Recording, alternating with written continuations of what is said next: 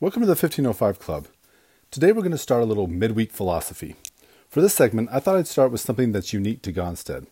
While there were a few different versions of this saying before Gonstead got a hold of it, it has now become part of his legacy that he said we should find the subluxation, accept it where we find it, adjust it, and leave it alone. This is, in a philosophical nutshell, the job description of the chiropractor. So let's break it down and look at each part independently. In 1997, as a first year chiropractic student, I attended my first Gonstead seminar. As every student knows, attending a seminar for the first time is a somewhat nerve wracking experience because you have no idea what you're going to encounter. Is it going to be some kind of metaphysical weirdness that I'm expected to accept on blind faith? Or is it going to be an evidence based thing where we cannot acknowledge the existence of anything that hasn't been double blind studied? Or are we just going to move a bunch of joints, make a bunch of noise, and hope that it all works out for the best in the end? Well, I went to my first Gonstead seminar, having experienced one Gonstead adjustment, and I, I had never felt anything so powerful before in my life. I knew I wanted to know more, but I didn't really know what that would entail. In those days, when you went to the seminar for the first time, you were required to go to Jim Stoner's beginner's class first, no questions asked. After you had taken that class, you could then take the technique class, you had to take the technique class at least three times before you could go to Doug Cox's class. And you had to attend at least seven seminars before you could sit in Alex Cox's class. Of course, from the moment you arrive at your first Gonstead seminar, the race is on to beat all of your classmates and be the first one to sit in Alex's class so you can tell them all how awesome it is and how much they're missing out. I don't know why we do that, but we all do it, and you know that's how it was.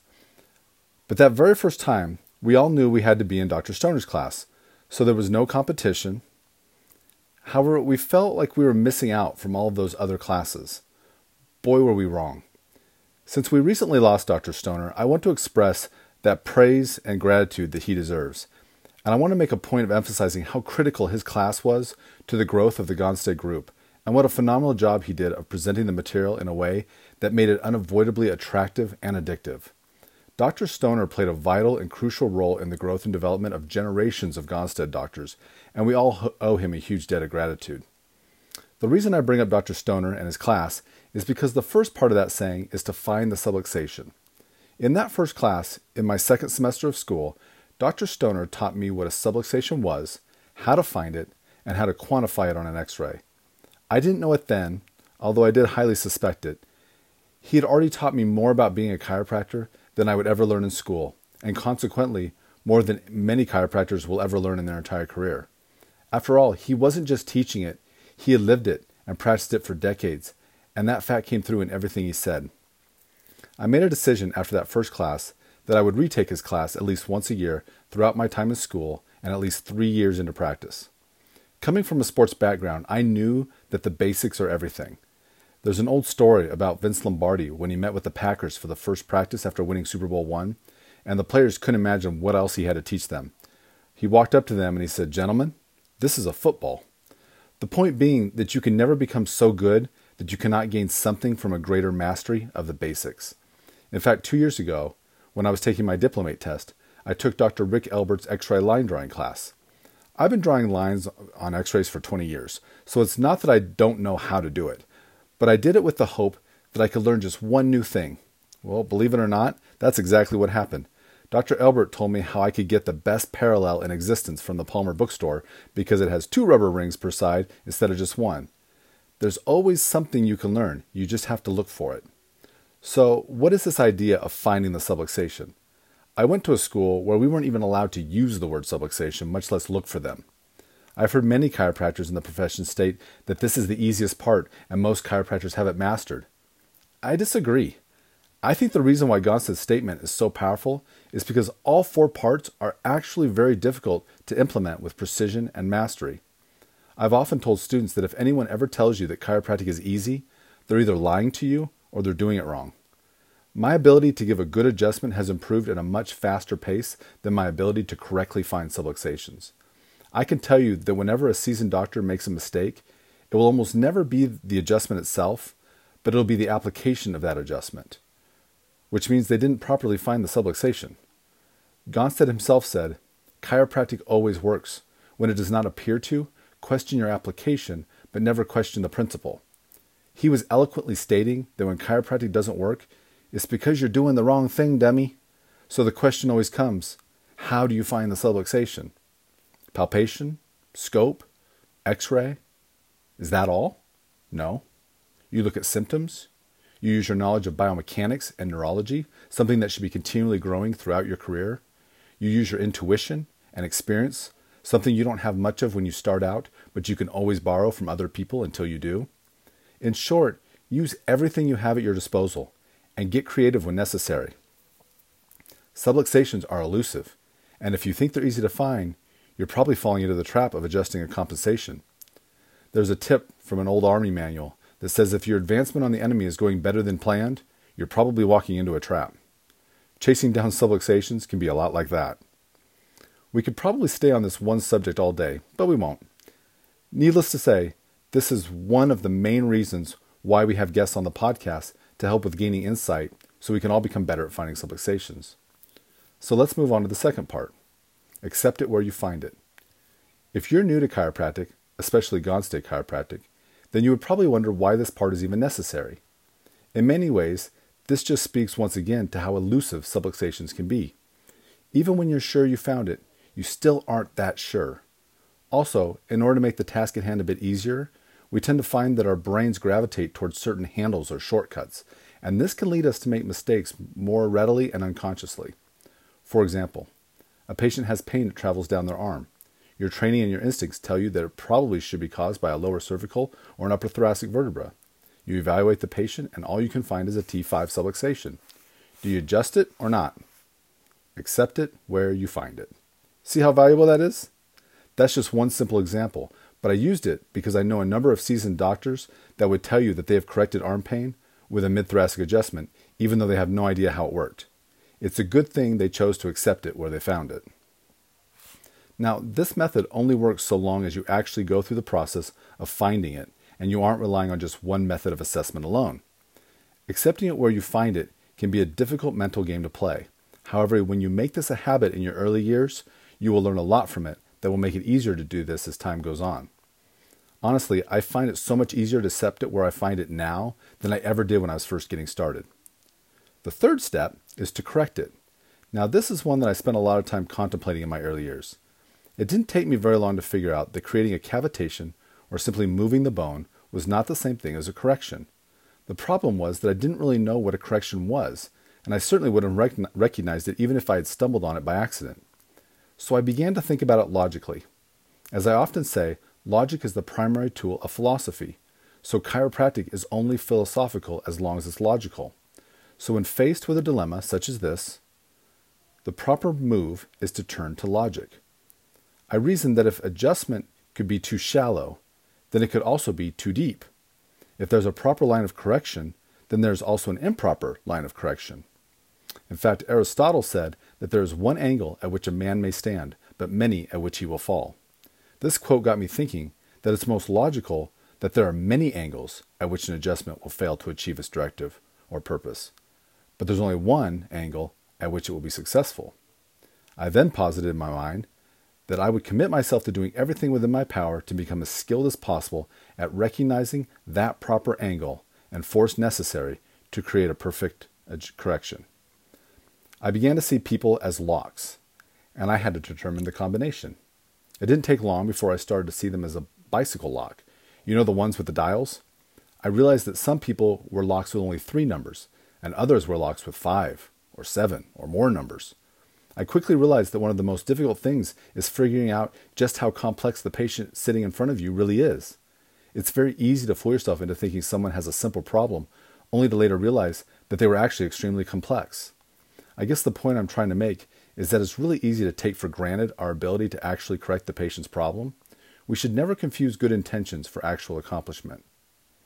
The final part is the part that I think is quite unique to Gonstead Chiropractic. Dr. Gonstead said that after you find it, accept it where you find it, and correct it, then you need to leave it alone. Not once during the entirety of my education did anyone ever tell me once, the patient is better, you should leave it alone. Much less did they tell me how to know when to leave it alone, or even know to, to know when the patient's better. These are things that I only heard at the Gonstead seminars, and my first introduction to these concepts was on that first day in Dr. Stoner's class. While the idea of leaving it alone may be unique to Gonstead Chiropractic, it's also essential. If you were to start talking to older docs, I can guarantee you that they can all tell you a story about a time when they adjusted too many times. If you've never experienced this, then you might wonder what happens if you adjust a patient too many times. In most cases, it's going to be a patient with a very particular problem. Maybe it's a particular neurological problem like Bell's palsy or even the shingles, or it could be a complicated case where they had severe trauma like a car accident with a pre existing condition like scoliosis and their symptoms are unusual like hemiplegia or something like that. As you begin to make corrections, you notice that the patient is improving. At some point, the patient is improved enough that they are essentially well and all of their symptoms are completely gone. It's often at this point when you decide to give them one more for the road, as they say, because after all, what could go wrong? What you will find is that the one for the road will set them back. Their symptoms might all return, and they will be much harder to fix the second time. There's a story from Mount Horeb where there was a lady that was seeing her local chiropractor. I don't remember her exact symptoms offhand. She eventually went to see Dr. Gonstead when her local chiropractor couldn't fix it. He did his evaluation and began to work on her. Her improvement was slow at first, but Dr. Gonstead eventually got her to be 100%. Like always, he sent her home and told her that if it ever came back, to come back and see him. But don't let anyone else touch it. He actually told that to patients a lot. Well, they didn't see her for years, but then one day she showed up back at the clinic. He asked her what had happened, and she said she went to see her local chiropractor, and he laid her face up and adjusted it from both sides. Gonstead took a new x ray and went back to work, but he was never able to get it right again after that. It was stories like this that led me to realize that with any adjustment, your potential for good is directly proportional to your potential for harm. In other words, an adjustment that can't possibly hurt anyone can't possibly help anyone either. And an adjustment that can do incredible good can also do incredible harm if it's applied incorrectly. It's only when we truly understand this concept that we can understand the importance of knowing when to quit and simply leave it alone. So let's go back to Dr. Stoner's basic class once again. As a student in school, I often heard science, but it always seemed random, directionless, and without purpose. We would escape from the school environment and go to hear philosophy lectures, but they always seemed emotional, idealistic, and completely out of touch with reality.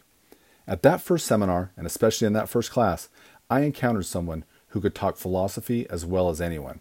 He could talk science as well as anyone, but he could also talk about the art, and he could do it in a way where they were all congruent and they made sense because they were interdependent. My purpose in doing these short philosophy segments is to provide you with the same thing. To me, philosophy is more than just a motivational speech, although philosophy is motivating when it's done right. Philosophy, as D.D. Palmer defined it, is the why behind what we do. Several years ago, Simon Sinek wrote a book called It Starts With Why. In spite of its simplicity, this book was revolutionary because it got people to go back to the beginning and discover their why. Why do you go to your office? Why do you want to give to people? There's a why behind everything we do, and in chiropractic, philosophy is the why behind what we do. Dr. Gonstead's level disc concept is a philosophical construct based on scientific knowledge. All philosophical concepts are based in science. When we don't know the philosophy, we look to science for the answers, and this informs the philosophy. Philosophically speaking, most Gonstead doctors still talk about nerve pressure. I know the modern research that shows we influence, influence neuroplastic changes in the brain by affecting proprioception, but that does not change the fact that we have all seen nerve pressure cause symptoms, and we've just as rarely seen those symptoms go away when the nerve pressure is removed. I can't imagine the day will ever come when we do not speak of nerve pressure. And for the most part, that's our why. It's often difficult to explain the importance of philo- philosophy, as there is invariably someone who asks, What are the consequences of ignoring philosophy altogether? Obviously, they're thinking that if the consequences aren't that severe, then what's the big deal? Well, the most important thing you will get from philosophy is congruency. Perhaps a better word for that is integrity. This word integrity originally comes from the old Roman army. When they were preparing for war, they would go through and call out each piece of their defenses and their weaponry. With each thing that was called out, they would all say in, unis- in unity, Integris. When everything had been called out and it was all verified, they would put their fist over their heart and call out one final Integris. Integris means wholeness or completeness, and this is also the meaning of integrity. The interesting part about this story is that over time, as they conquered most of the known world, they became sloppy and they began to take things for granted. As sloppiness set in, a piece of defense might be missing here or there. A person might forget one of their weapons, or they might simply forget to strap it all tight. Little by little, their integrity began to fade, and this ultimately led to their defeat. The same thing le- tends to happen when we take our own integrity for granted. Now, you might be wondering how philosophy helps to ensure your own congruency or integrity. Congruency and integrity are not the same thing, but philosophy creates congruency, and congruency protects our integrity. The way that philosophy does this is by giving us a direction and a purpose. In Simon Sinek's own words, and I quote, When I first discovered this thing called the why, it came at a time in my life when I needed it. It wasn't an academic or intellectual pursuit. I had fallen out of love with my work and found myself in a very dark place. There was nothing wrong with the quality of my work or my job, per se. It was the enjoyment I had for that work that I'd lost. By all superficial measurements, I should have been happy. I made a good living. I worked with great clients. The problem was I didn't feel it. I was no longer fulfilled by my work, and I needed to find a way to rekindle my passion. The discovery of why completely changed my view of the world, and discovering my own why restored my passion to a degree multiple times greater than any other time in my life. It was such a simple, powerful, and actionable idea that I shared it with my friends. That's what we do when we find something of value. We share it with the people we love. Inspired, my friends started making big life changes. In turn, they invited me to share this idea with their friends, the people they loved, and so the idea started to spread. If you're early on in your career, you may find it difficult to even imagine a time when you'll become burned out or lose interest. Believe it or not, the day will come when you will find it to be relatively easy to make adjustments and help patients. It's at this point that you will start to become bored and lose interest. Philosophy protects us against this because it gives us a why, and that why is the greatest insurance against boredom and burnout. That means we need to become philosophically sound early on in our careers, long before there's any risk of burnout or boredom. There's so much more that I could say on this topic, but I think we will leave that for another time. For today, we can simply think about those infamous words find the subluxation, accept it where you find it, correct it, and leave it alone. Until next time.